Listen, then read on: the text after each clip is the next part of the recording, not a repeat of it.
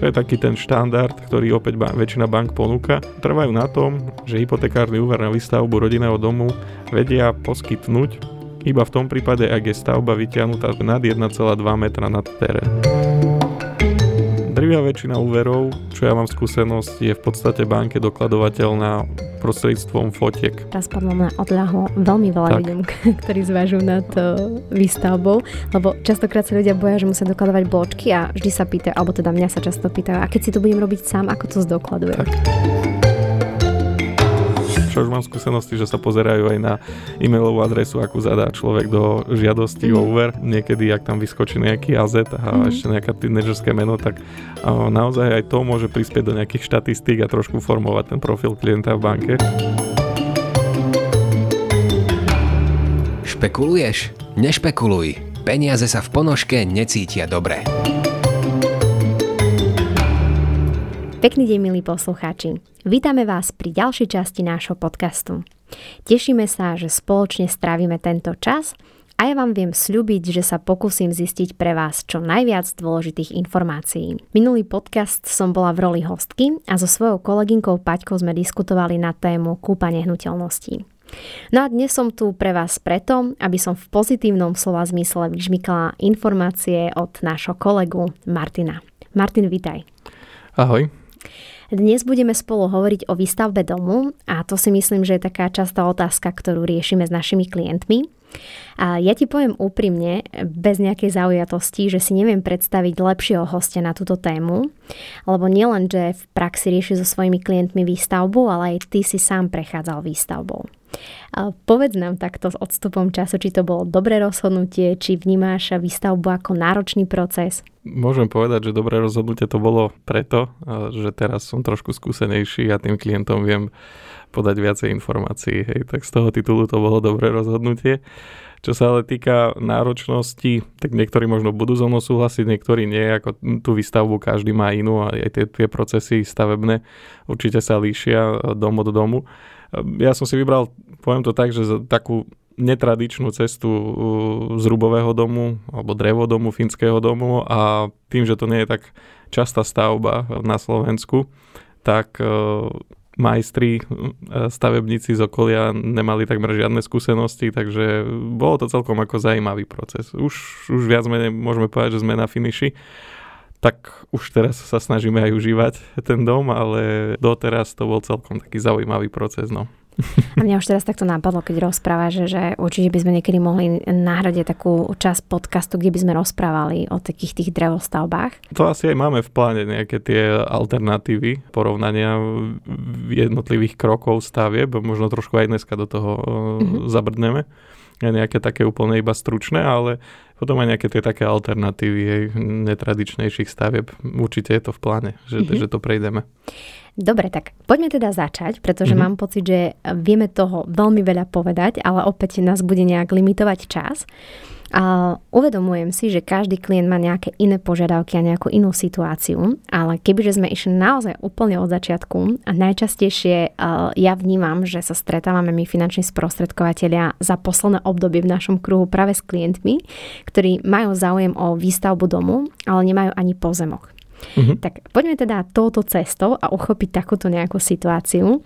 Povedz mi, ako reaguješ na to a čo klientom vieš poradiť, keď za tebou prídu a povedia ti teda, že chcú stavať.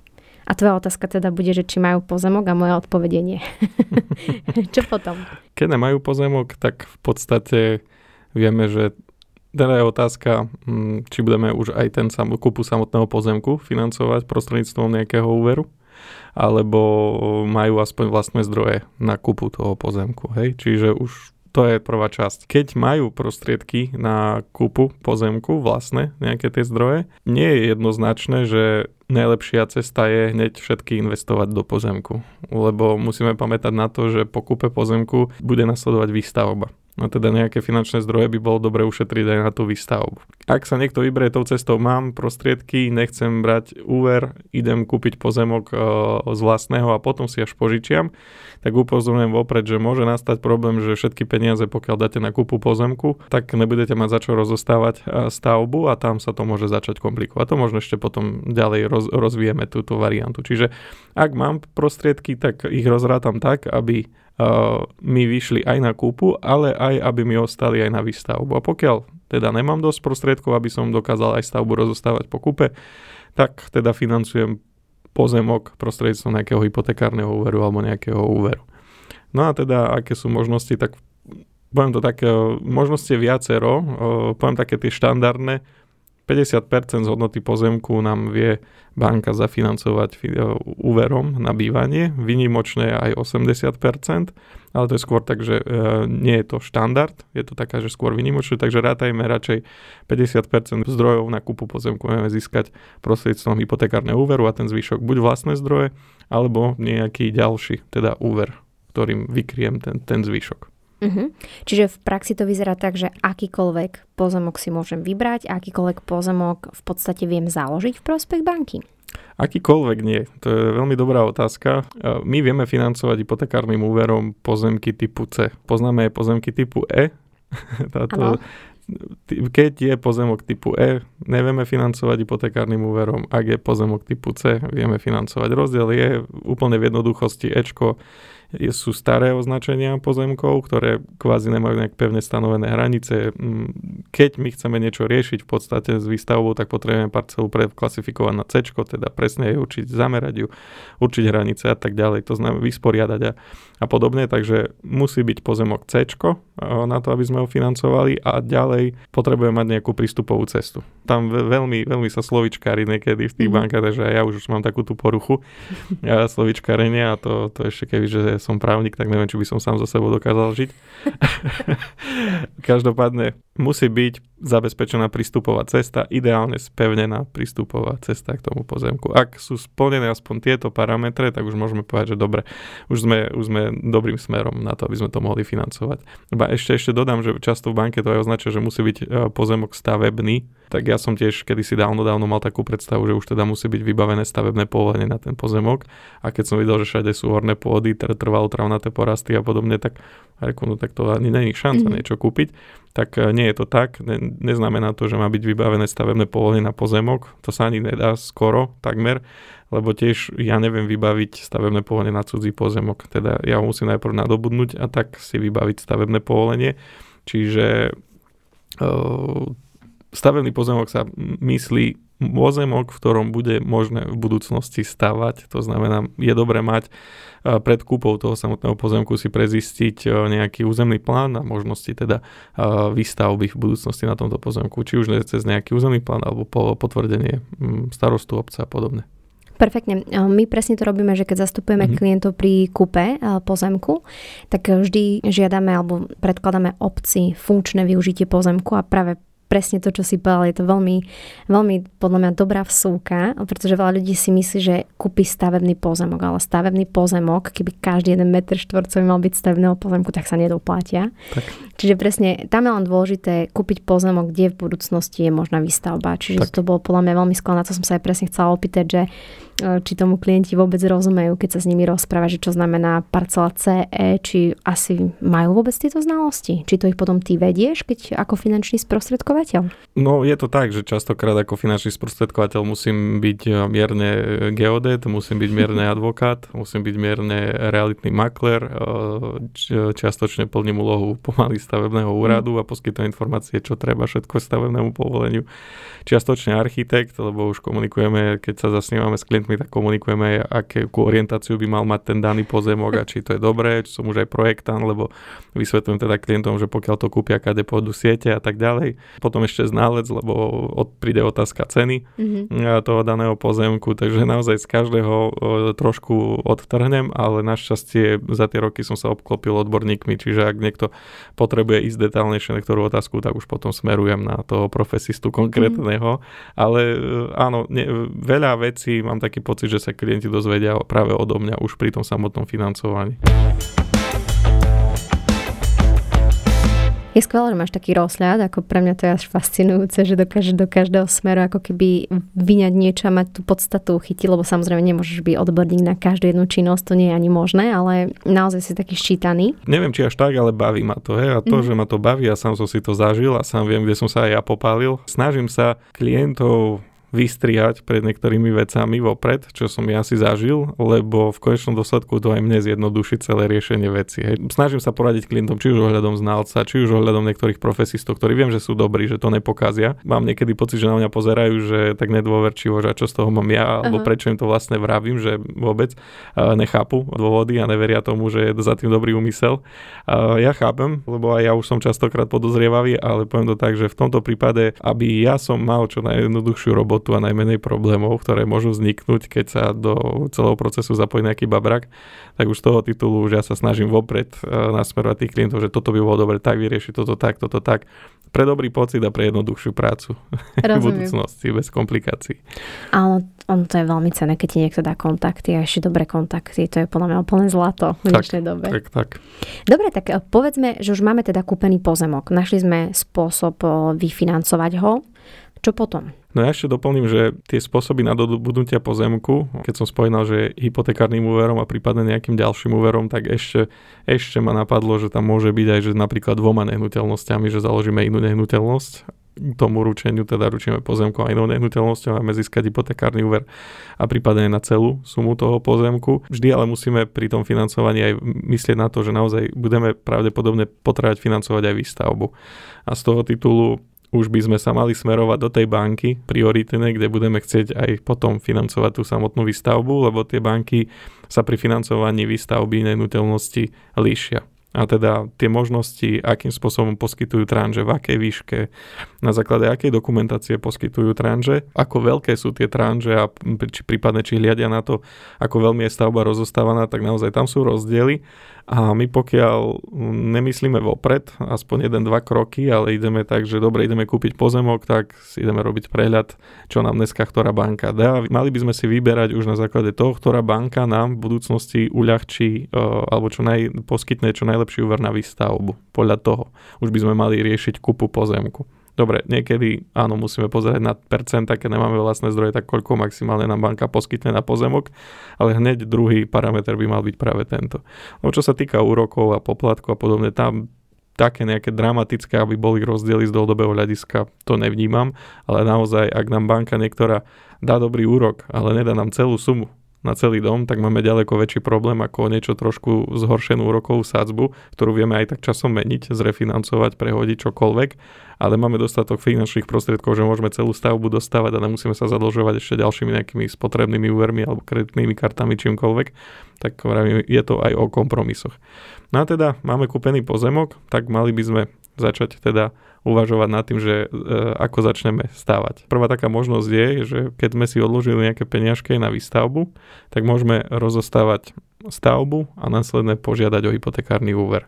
To je taký ten štandard, ktorý opäť ba- väčšina bank ponúka. Trvajú na tom, že hypotekárny úver na výstavbu rodinného domu vedia poskytnúť iba v tom prípade, ak je stavba vytiahnutá, teda steny stavby sú múry vytiahnuté nad 1,2 metra nad terén.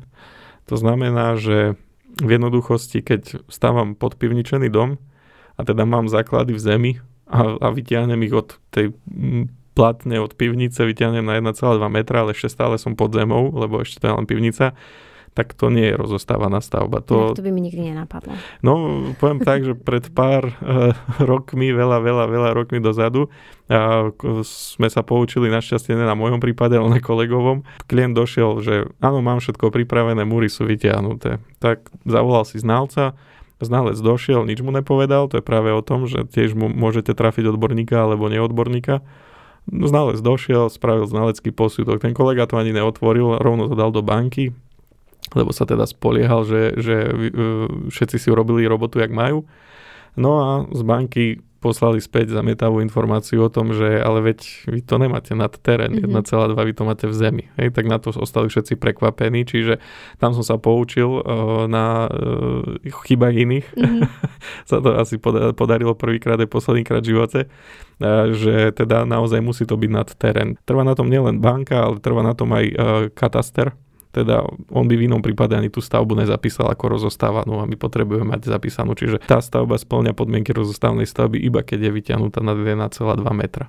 Čiže to je jeden spôsob. Potom je výnimočné sa dá, že stavať na zelenej lúke, je to, čiže vieme žiadať ako keby hypotekárny úver rovno na výstavbu nehnuteľnosti so stavebným povolením. Ešte mám len zelenú lúku, nemám ani platňu, nemám nič, ale to je skôr taký výnimočný stav. Mm-hmm. Dá sa to, ale nespoliehal by som sa už v dnešných časoch na to. Banky sú už dneska na výstavbu veľmi prísne. Jednoduchšia a istejšia cesta je tá, že vystavať to do 1,2 metra. Mne len napadlo, že si spomínal, že je potrebné vyťahnuť ten múr do 1,2 metrov, ale čo v prípade, ak sa klient napríklad rozhodne stavať drevo dom. Ako tam postupoval, lebo tam už ako keby nevieme, nie? Z toho technického hľadiska do 1,2, alebo ako to funguje? Daj mi tvoj odborný pohľad.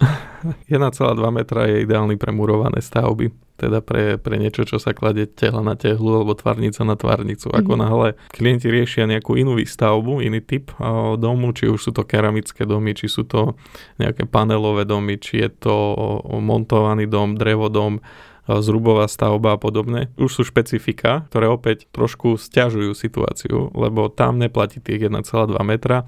Z drevej väčšiny je to tak, že banka vyžaduje, aby bol dom pod strechou, keď chceme na ňo žiadať hypotekárny úver na výstavbu.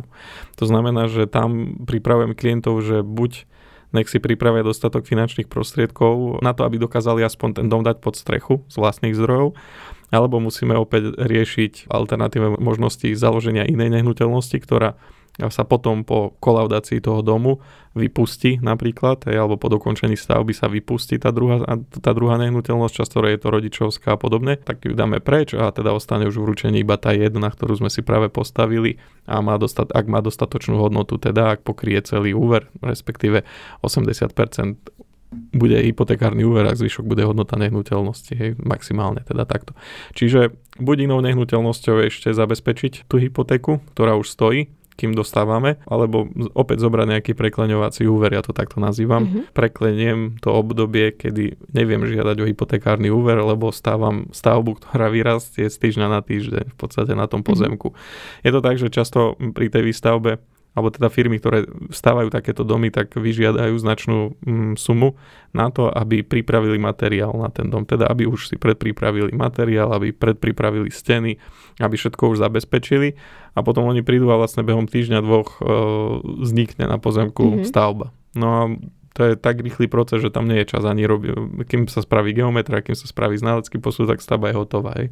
Nie je to ako primurované, že naozaj tam tie procesy idú, postavia sa dve, tri rady, potom sa postavia ďalšie dve, tri rady, no a do toho času už príde mm-hmm. geodet zamerať, následne, kým sa vyhotoví geometrický plán, tak oni už zase niečo vyťahnú, aspoň poveniec napríklad a následne príde ználec, pofotí, urobí ználecký posudok, zoberie geometrický plán a s tým sa ide žiadať do banky. Mm-hmm. A následne uh, sa rieši ďalší proces. Tak pri tých drevodomoch a montovaných a, a, a tak ďalej, tých rýchlo vystavených domoch, tam je to trošku zložitejšie. Naozaj aspoň po tú strechu drvia väčšina klientov musí zabezpečiť výstavbu z vlastných zdrojov alebo z nejakého iného úveru, ale hypotekárneho. Alebo hypotekárneho, kde ručia inou stavbou, ktorá je hotová.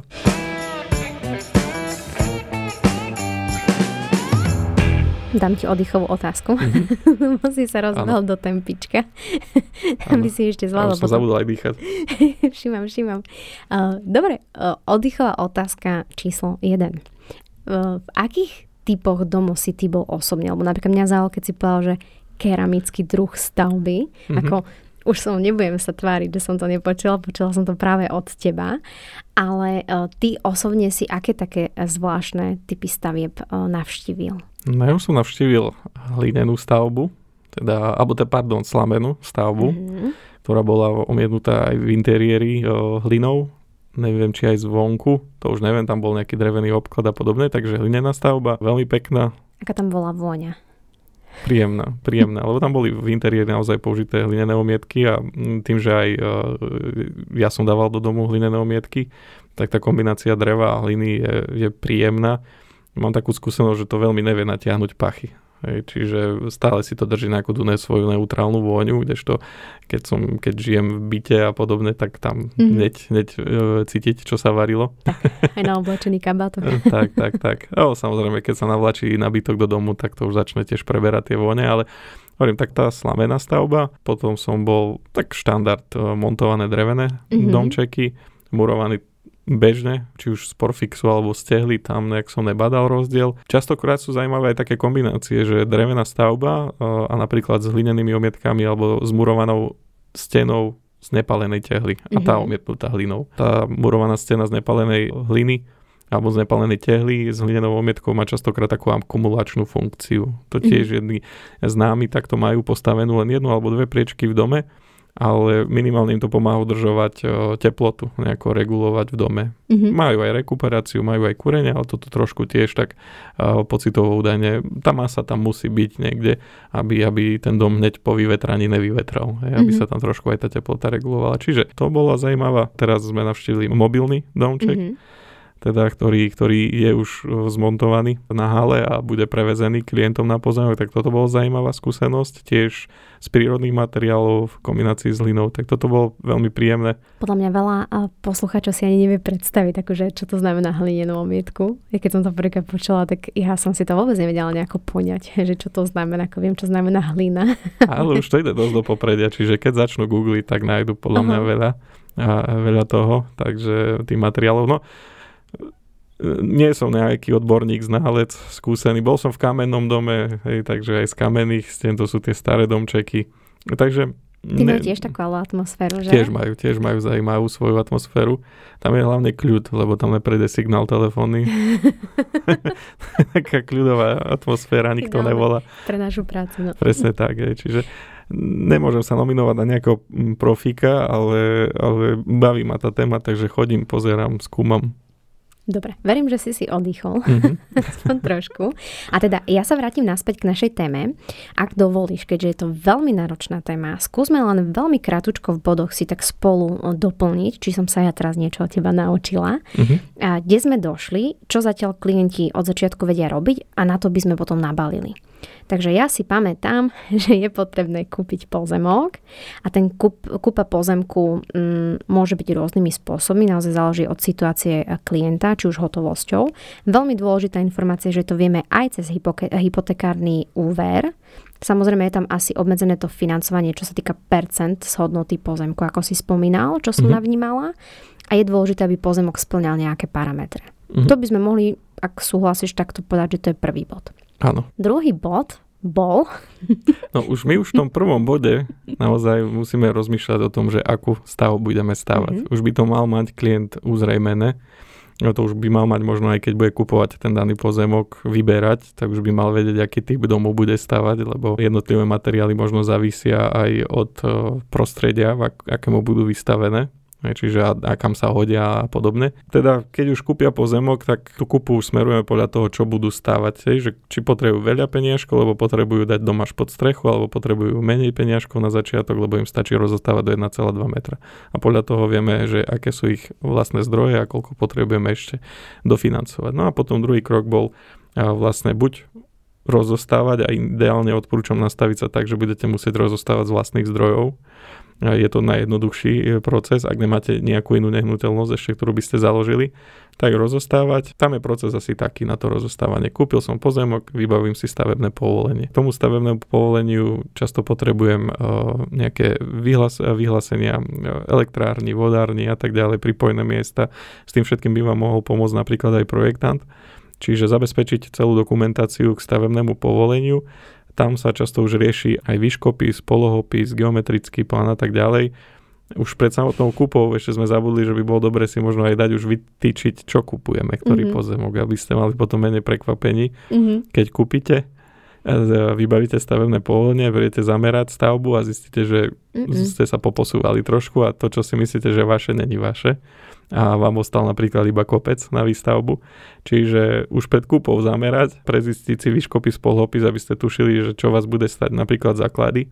Čím strmší kopec, tým drahšie, drahšie základy, môžeme povedať teoreticky, lebo už to klienti uvažujú, že využijú buď na pivnicu mm-hmm. alebo na garáž a tým pádom sa to značne predražuje. Pred stavením potrebujeme aj e, projekt, hej, lebo aj ten dokladujeme k stavebnému povoleniu, čiže riešime projekt. Ten projekt, uh, už keď ho riešime, tak samozrejme budeme volať geodeta, takže zameriame výškopis, polopis, nejaké uh, územný plán si naštudujeme, kde môžeme začať stavať, aby sa všetko zakomponovalo do projektu. máme projekt vyjadrenia, elektrárny, plinárny, vodárny a tak ďalej. Vybavíme stavebné povolenie, no a začíname stávať teda. A ako som vravel, buď z vlastných prostriedkov, alebo ideálne, ale vravím to ponúka asi iba jedna banka, tak na zelenej luke, ale aj tú banku už mám také skúsenosti, že bude zaujímať, či máte vlastné zdroje na rozostávanie. A pokiaľ nepreukážete, že ste si niečo našetrili, tak e, je veľká šanca, že vám ten úver e, zamietnú a počkajú, nech si to rozostávate z vlastných a banka bude už len vám pomáhať s dokončením tej samotnej stavby. Je to nejaká taká odpoveď na to zdražovanie materiálov a na komplikácie v rámci realitného trhu alebo celkovo ohľadom stavebníctva, čo sa deje. Banky už nejdú tak s takou radosťou do tej výstavby, ako šli v minulosti. Tým, že naozaj sa výstavba komplikuje takmer všetkým klientom, tak aj banky sú obozretné a dávajú obozretné teda, čo schvália, komu schvália a vopred sa snažia nejak predísť riziku, že klient nedostavia dom. Takže, mm. Čo je, pochopiteľné zase, tak. keď si zoberieme. Lebo ja si pamätám aj presne takú tú éru, keď sme predávali nehnuteľnosti, tak eh, bolo veľmi veľa na trhu v podstate rozostávaných stavieb, ktoré sa predávali. A presne dôvodov, keď ste sa pýtali, že prečo sa predáva tá nehnuteľnosť, tak presne bolo to, že tí klienti ako keby išli stavať len na základe požičaných peňazí od banky a ja to vždy ako extrémne obdivujem, ale neviem, či v pozitívnom zase to nechcem mm, také, že no každý má nejakú tú svoju životnú cestu, ale ja si myslím, že naozaj pred, pred tou kúpou alebo teda výstavbou, lepšie povedané, je podľa mňa dôležité, aby ten klient mal nejaké peniažky. A zažil si ty už aj príklad z praxe, kde vôbec neboli vlastné zdroje a klienti sa pustili do výstavby aj úspešne teda ste to zvládli? Zažil som, aj sme to zvládli. Ale... Koľko si vlasov vám všetkým pribudlo?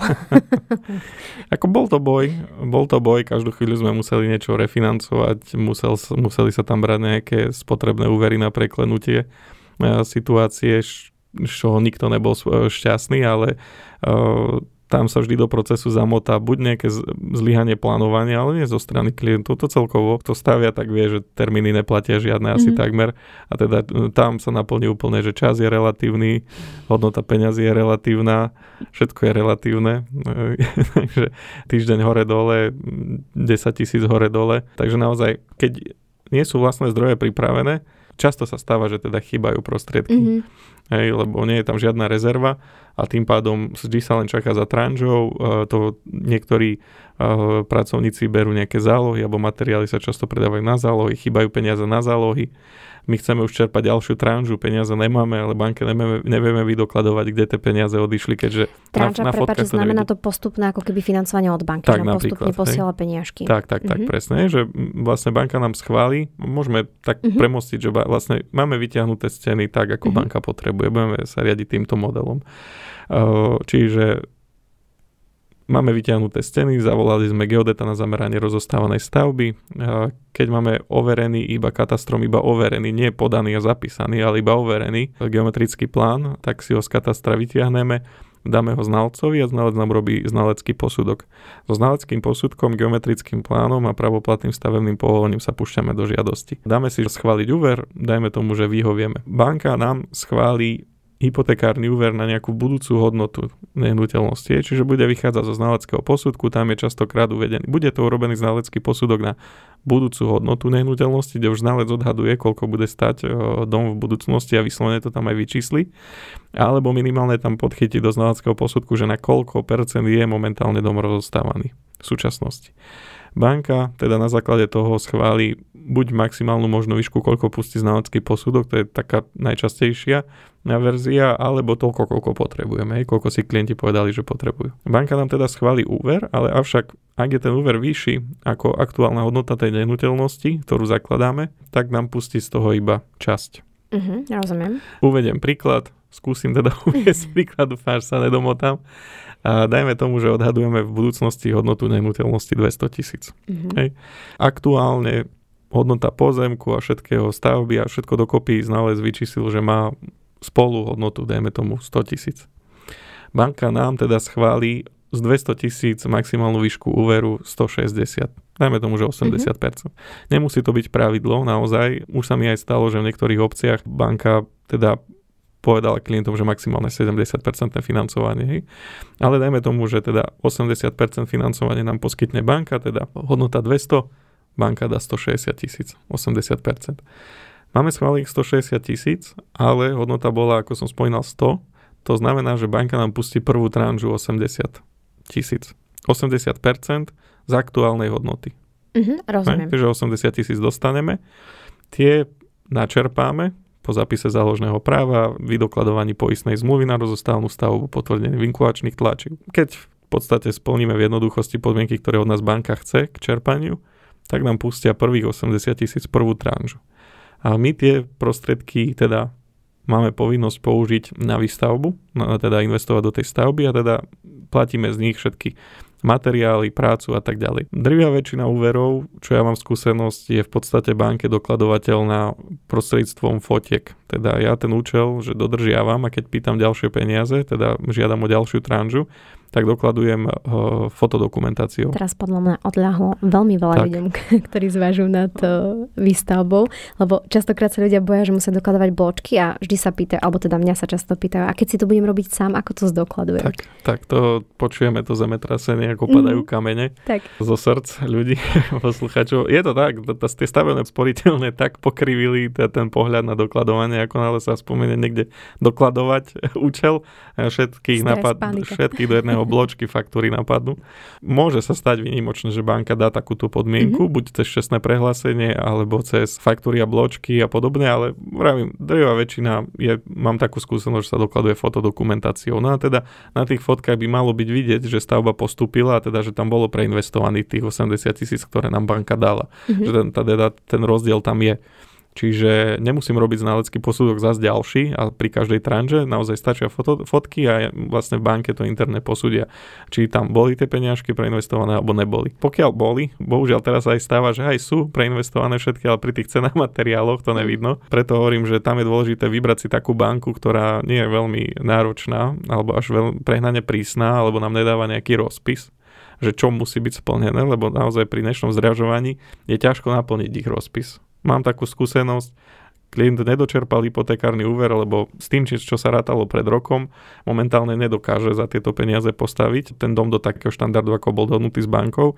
No a vlastne zamrzol na jednom bode, kde banka, teraz si už nepamätám na čom bazírovala, ale povedali, že proste ďalšiu tranžu mu pustia, až keď bude mať napríklad zateplenie. Uh-huh. No ale on už nemá finančné prostriedky na zateplenie. A to je taká patová situácia, alebo predražili sa mu okna, uh-huh. predražil sa mu všetok materiál, predražilo sa všetko, čo sa mohlo No a v podstate nemá už teraz eh, s odstupom času tie financie na zateplenie ešte, aby vyhovel banke. No a teda jediná možnosť bola iba zmeniť banku. Teda museli sme preniesť úver inde, do inej banky, ktorá nie je až tak náročná a teda e, nemá takéto podmienky striktne, že čo musí byť hotové. Ani nesledujú, že nejak, na koľko percent je tá stavba rozostávaná. V podstate, keď vidia, že e, prostriedky sú použité, že stavba má zodpovedajúcu hodnotu tomu, čo klient teda si požičal, a teda sú dodržané podmienky napríklad 80% z toho, čo dlží, tak je to fajn. tu doplním, že ono je to smutné počuť, že presne ľudia mali nejak naplánované, ten svet sa mení, ale čo je na tom pozitívne, čo ja chcem povedať, že, že to ako keby nezdávaš s tými klientmi, hľadáte tie mož- možnosti a to sa mi páči a a bojujeme. To je, to je fajn. Tak bojujeme doslova. No. Bojujeme, bojujeme s tými klientmi. Spomínal si, že niekedy banky môžu dať rôzne percentá financovania daného úveru a spomínal si číslo aj 70%. Ja sa chcem tak, kedy môže vzniknúť napríklad, že banka si povie, že nedá 80%, ale 70% schváľovanie alebo financovanie, lepšie povedané. To sa môže stať kedykoľvek. Ano. Už sa to stalo aj, uh, som zažil aj 60% financovanie a to nemusí byť len pri výstavbe domu. Uh, čo má na to vplyv? No tak má na to vplyv napríklad um, bonita klienta. Uh-huh. Niekedy si klienti myslia, že ak idú riešiť hypotekárny úver do banky, kde už sú dlhé roky klientmi, takže to bude pre nich nejaká výhoda. Ja by som povedal, že tých výhod tam až tak veľa nevidím. Mm. Nevýhod vidím viac, lebo v podstate banka vidí, ako sa správate na účte. Nehovorím, že teraz vystrajame po účtoch kadečo, ale už som zažil aj také, že eh, manžel manželke posielal eh, peniaze a teda dával tam ku každej platbe nejakú poznámku, že napríklad vypalné Alebo, ale to som robila ja niekedy. No, a, tak ako je to, je to super humor, ale neviem, ne, neviem zatiaľ, nikto sa mi napriamo nevyjadril z banky, že ako sa na toto napríklad pozerajú. Lebo už mám skúsenosti, že sa pozerajú aj na e-mailovú adresu, akú zadá človek do žiadosti mm. o mhm. úver a teda niekedy, ak tam vyskočí nejaký AZ a mm-hmm. ešte nejaká tínedžerské meno, tak naozaj aj to môže prispieť do nejakých štatistík a trošku formovať ten profil klienta v banke.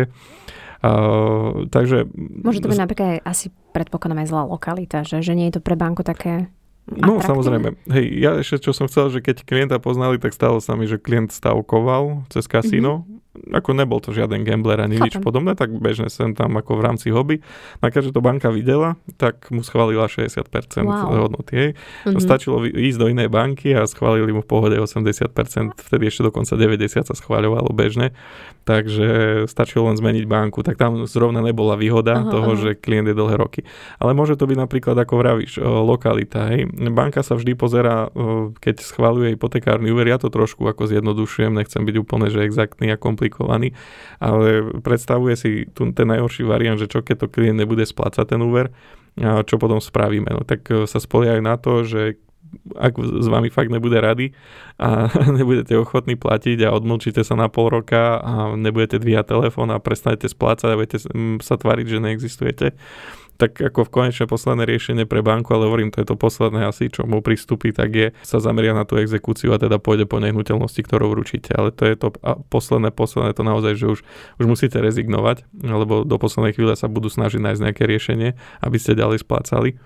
No a teda ak pošle exekútora, tak sa na to pozerajú, že budú to musieť raz predať. No a teda pozerajú sa samozrejme na typ nehnuteľnosti, čo staviate, ako staviate, z čoho staviate, mm-hmm. kde kupujete, čo kupujete, prípadne naozaj, no a kde teda aj aká lokalita, že aký záujem asi o tú vašu nehnuteľnosť bude, ak ju oni raz budú musieť predať.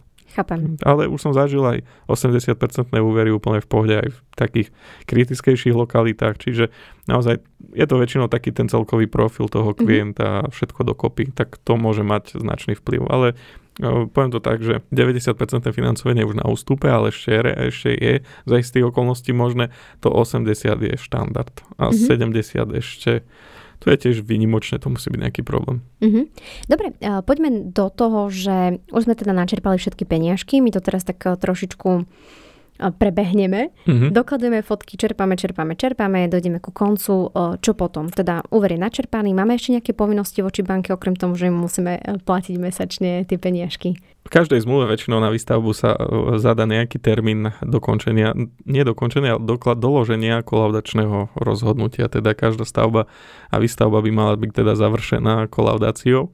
Takže to je jedna z povinností napríklad vydokladovať e, do daného termínu, dohodnutého termínu kolaudačné rozhodnutie. Tiež často sa stáva, že to kolaudačné rozhodnutie je v zmluve úverovej poznačené na termín, kedy vám aj končí to stavebné povolenie. To znamená, že pokiaľ to stíhate v rámci stavebného povolenia v pohode dokončiť a skolaudovať, tak ste potom pravdepodobne v pohode aj pri hypotekárnom úvere, ale je dobre si to skontrolovať, aby vás neprekvapila nejaká sms že už treba niečo dať a, a vieš, ste boli v tom, že máte čas. Ale vieš čo, no mm-hmm. teraz počujem, ako každý jeden posluchač eh, sa pýta, že čo keď to nestihnem. to kolaudačné rozhodnutie. To si hovorím aj ja teraz momentálne, lebo tiež to mám do konca roka, takže tú istú otázku si presne kladem aj ja. Ja mám tam ešte ale také malé svetelko na konci tunela, že možno to predsa len stíhnem.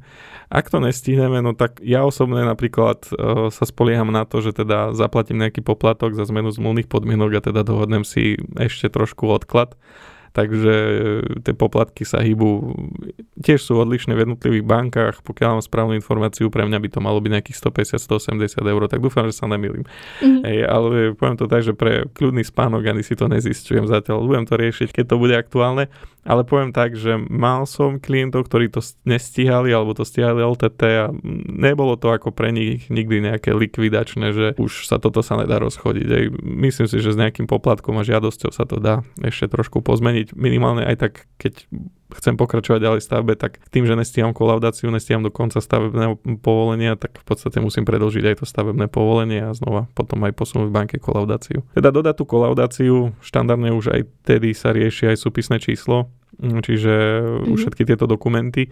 No a netreba potom zabudnúť ani na poistnú zmluvu, lebo s najväčšou pravdepodobnosťou, keď ručíte tou stavbou rozostávanou v banke, tak máte urobené aj poistenie rozostávanej stavby alebo nehnuteľnosti. No a teda vy už keď skolaudujete, tak potrebujete aj poistnú zmluvu zmeniť na poistenie kolaudovanej stavby. Mm-hmm. To znamená, že okrem banky teda dokladujete to aj poisťovni, to koladačné rozhodnutie aj pridelenie súpisného čísla, tým pádom sa aj mení ten rozsah poistný, alebo trošku sa pozmení, upraví rozsah poistný, poistnej zmluve na, už na dokončenú stavbu, tým pádom vám s najväčšou pravdepodobnosťou vznikne možnosť dopoistiť domácnosť, čiže treba si aj teda už aj domácnosť tam doriešiť v rámci tej zmluvy celkovo nejaký servis okolo toho, takže netreba zabúdať na to, lebo tiež sa niekedy stane, že klienti už majú 3-4 roky sklaudovaný dom a stále majú poistenú rozostanú stavbu bez domácnosti. Takže to je jedna z tých povinností. A potom e, v podstate, ak ste ešte niečím iným ručili, tak možno práve teraz je ten čas urobiť nový znalecký posudok už na dokončenú stavbu, aby sme vedeli teda vo finiši, ako sme na tom, vydokladovať to banke a prípadne požiadať o vypustenie tej ďalšej stavby, ak ste nejakú zakladali. To už by mala sa teoreticky tá hypotéka alebo ten hypotekárny úver zmestiť aj do toho jedného.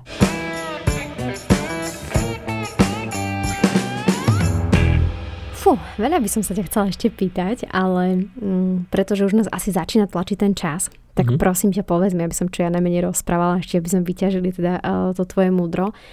Daj nám teda nakoniec takéto posolstvo, typy, triky, z nejaké ešte shrnutie. Ja by som povedal, že skúsenosti, radšej tak toto dajme, že, že skúsenosti. Tie typy triky rozdelím tak, že pred kúpou, po kúpe, nejak skúsim, sa zhr- e, skúsim to zhrnúť, čo som hovoril, tak v podstate pred kúpou určite odporúčam si zistiť presne, kde sú hranice pozemku, ktorý kupujete.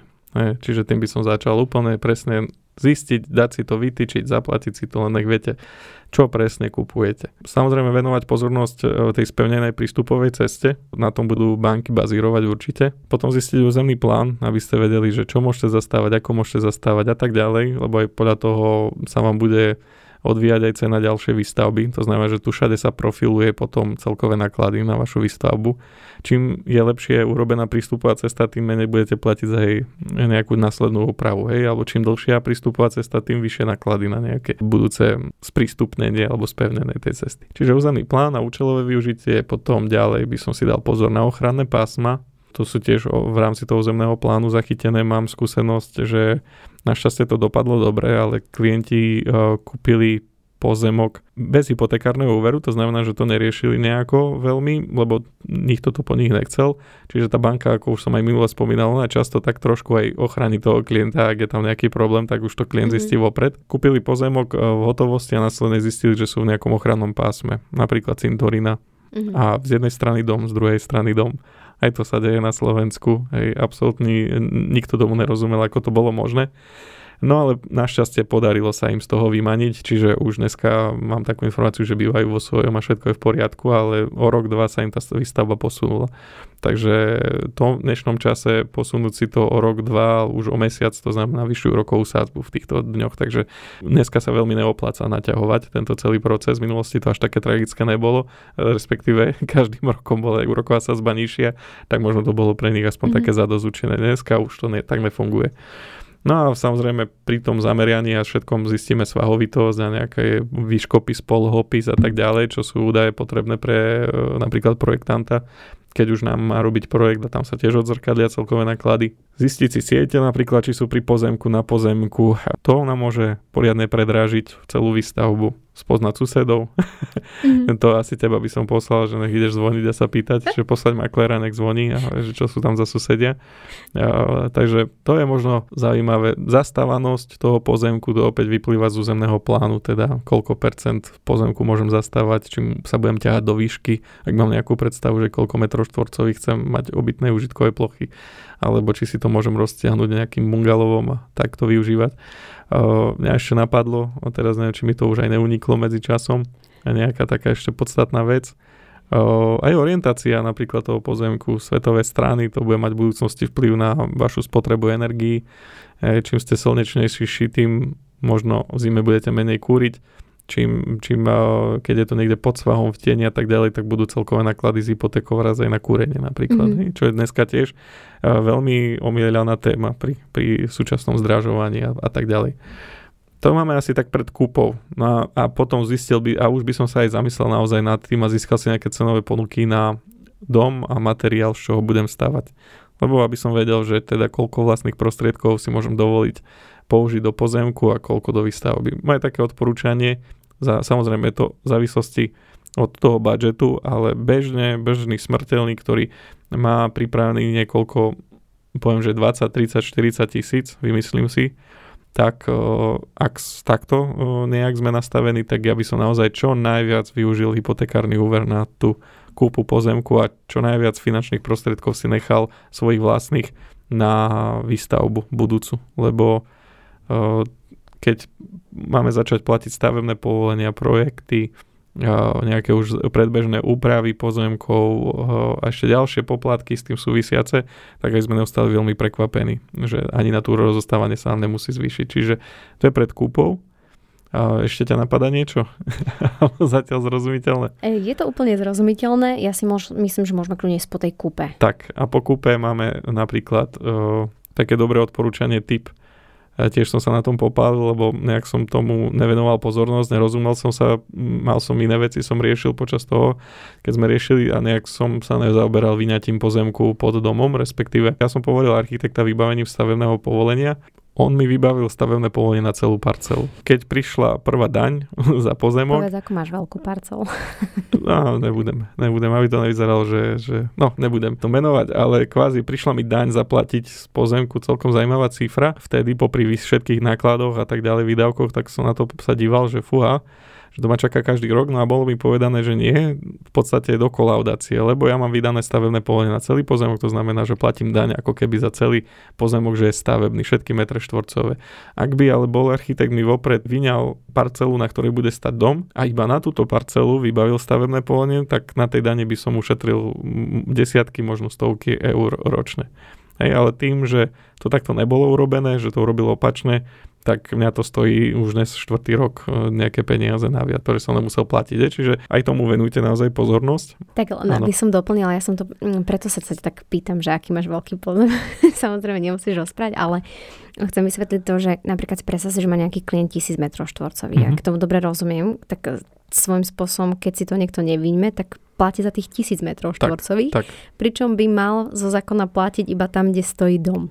No, daň, Dobre by pla- daň by platil z celej parcely, okay. ale tá daň je iná na, na, na, napríklad na ornú pôdu a iná, alebo na trval travnaté porasty a iná na stavebný pozemok. Tak, Ďakujem za tak. doplnenie, tak som to presne myslel. no. A ja mm platím tú vysokú z celej parcely. Tak. tak hej, čiže dalo by sa, mohlo by to byť aj lacnejšie. Čiže uh, ja som si tiež pred výstavou myslel, alebo teraz keď si budú posluchači myslieť, že nejak by som tu mal byť nadšenejší z toho, z tej stavby.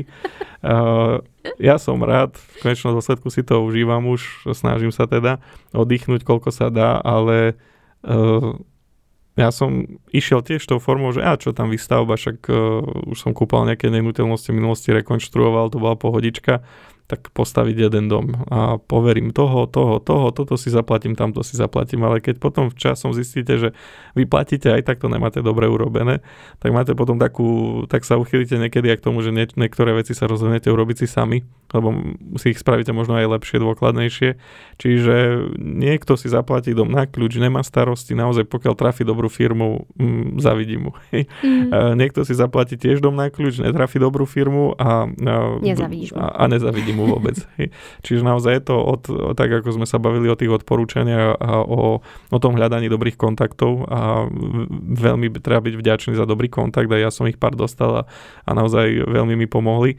Čiže niektoré som dostal kontakty, pomohli, niektoré som si našiel sám, trafil som dobre, fajn, niektoré som si našiel sám, nepomohli, tak tam som sa popálil, takže je to také hej, zložitejšie, ale tak vravím, vymýte si, vymýte si po najprv parcelu, kde bude stať dom, vybavte si iba na ňu stavebné povolenie, ušetríte nejaké peniaze. Potom nejaké prehľad cien, prác, materiálov, porovnania. Ja som sa fokusoval, že budem nakupovať od iba nejakej známej firmy, alebo tak e, boli mi sympatickí, tak som chodil nakupovať tam, dávali mi nejaké zľavy tak som nakupoval tam, ale preplácal som strašné peniaze na doprave. Potom som zistil, že vlastne blízko stavby sa nachádza iná firma, ktorá síce trošku má cenu vyššiu, ale zároveň na tej doprave ušetrím ďaleko viac peňazí. Mm. Čiže naozaj netreba vždy ísť iba buď iba po cene, alebo iba po, ne, po jednom parametri. Treba robiť kompromisy a treba sa pozerať na to zo širšia. Ako som spomínal, treba vedieť, z čoho budeme teda ten dom stavať, lebo aj tam vieme ušetriť veľa aj starosti, aj peňazí na základe toho, aký materiál si vyberieme. Jedno také silné odporúčanie moje, ktoré ja som neurobil a tiež to ľutujem, keď máte projekt, dajte si možno vyhotoviť realizačný projekt, čiže mm, nie iba projekt na stavebné povolenie a potom stávame ako príde, ale realizačný projekt, kde je položka po položke vypísaná, čo budete na to potrebovať, koľko materiálu spotrebujete a kde vám aj vypíšu, čo koľko stojí a koľko bude stať práca, koľko bude stať materiál, proste projektanti vedia, o, čom vravím. Dajte si urobiť realizačný projekt, kde budete mať naozaj vyčíslenú celkovú hodnotu, čo vás to bude stať. Ak tam bude taká cifra, že sa vám, vám z nej hlava zakrúti, tak je to tak a bude možno ešte vyššia. Hej, naozaj, ja som dostal cenovú ponuku na, na dom od jednej firmy, uh, ktorá vidím, že venovala viac času tomu naceneniu a teda išli reálne, že čo ma to bude stať a teda nebol som ochotný prijať uh, túto myšlienku, že toľko by ma to mohlo stať a preto som to hneď zamietol a vybral som si firmu, kde boli trošku viac optimistickejší a teda slúbili mi, že áno, áno, keď budete takto a takto stavať, tak máte šancu sa zmestiť. Teraz odstupom času viem, že to vôbec nebola pravda, to bolo nereálne, to čo mi slúbili teda. Keby som bol dal na tú pôvodnú firmu, tak vtedy by som už možno bol zvažoval, že OK, tak asi nemusí byť všetko tak, jak si to predstavujem dotiahnuté, ale tým, že som tomu nechcel prijať, lebo to bola naozaj dvakrát taká položka, ako som si ja myslel, že to bude stať, tak a dneska v súčasnosti viem, že ja to som v podstate splnil už takmer trikrát mm-hmm. tú cenu, čo, ktorú som mal pôvodne. Čiže aj oni ešte boli optimisti veľkí, alebo respektíve počítali so starými cenami. Takže naozaj urobiť položkový prepočet, radšej sa prekvapte pred projektom, a zoškrtajte už vtedy, ako byť potom prekvapený v procese výstavby. Lebo tomu sú prekvapení všetci. Banka, vy, ja, všetci sme potom prekvapení, čo sa deje. Takže a potom len bojujeme, bojujeme a latame, platáme. No a potom ešte čo ma napadá, no tie referencie sme spomínali, teda naozaj ísť po referenciách, pýtať sa známych, vidieť výsledok toho, čo robia, ako majú teda známi urobenú prácu a teda, že či ste vy s tým stotožnení, či vám to stačí a či to splňa vaše požiadavky. No a potom vyzbrojiť sa pevnými nervami. Hej. Asi najdôležitejšia, v podstate rada. Tak, no tá výstavba je zložitá, naozaj náročná, je to taký projekt. Častokrát sa smejeme s klientmi, že kto dostavia dom, tak už môže v úvodzovkách robiť stavy vedúceho alebo už sa venovať. Že polovicu vecí ktorú som ja odmietal, že nechcem ani, ani jej rozumieť, tak nakoniec som musel sa ich naučiť. Ale ten výsledok verím, že stojí za to, potom každý si to v konečnom dôsledku užije, už keď si môže tvoriť a venovať sa svojim hobby, svojim koničkom mm. na pozemku a, okolo domu a, a relaxovať. A, a teda trošku sa nadýchať vzduchu, tak aj v teplakoch. Áno. a v šľapkách. Takže myslím, že v konečnom dôsledku stojí za to, len treba si tým prejsť, tým procesom. Martin, veľmi pekne ti ďakujem za všetky informácie. Ja viem, že my by sme tu ešte vedeli veľmi dlho rozprávať o tom všetkom. Ak dovolíš, ja by som ešte dala tiež jedno také odporúčanie klientom, mm-hmm. tiež taký svoj tip, a, a ako zvládnuť celú túto situáciu. Naozaj, ak sa no, rozhodujete nad tým, že by ste chceli vystavať si e, svoj vlastný domček a užívať si ho, odporúčam si naozaj nájsť dobrého finančného sprostredkovateľa, ktorý už na začiatku spraví veľmi kvalitnú analýzu a už na začiatku vidíte tú stratégiu, ako budete postupovať, aké zvoliť financovanie, lebo nie je možné to obchytiť nejak v podcaste, pretože každý človek má nejakú svoju situáciu, čiže naozaj nájdete si toho svojho finančného sprostredkovateľa Neváhajte osloviť aj náš skvelý tým eh, ľudí, tým, že sa tomu venujeme, vieme, o čom rozprávame. A tí, ktorí stavajú, tak myslím, že to povieme za nás oboch, prajeme im uh, pevné nervy a prajeme im, aby došli k tomu vytúženému výsledku a užívali si potom uh, ten svoj domov a tešili sa z toho. Tak. Veľmi pekne teda ešte raz ďakujem uh, Martin tebe aj vám, milí poslucháči, že ste boli s nami a verím, že sme vám doniesli užitočné informácie. Pokiaľ by ste mali nejaké konkrétne otázky, pokojne využite náš mailový kontakt a pýtajte sa, radi vám ich zodpovieme. Majte sa krásne. Ahojte. Pekný deň prajem, majte sa.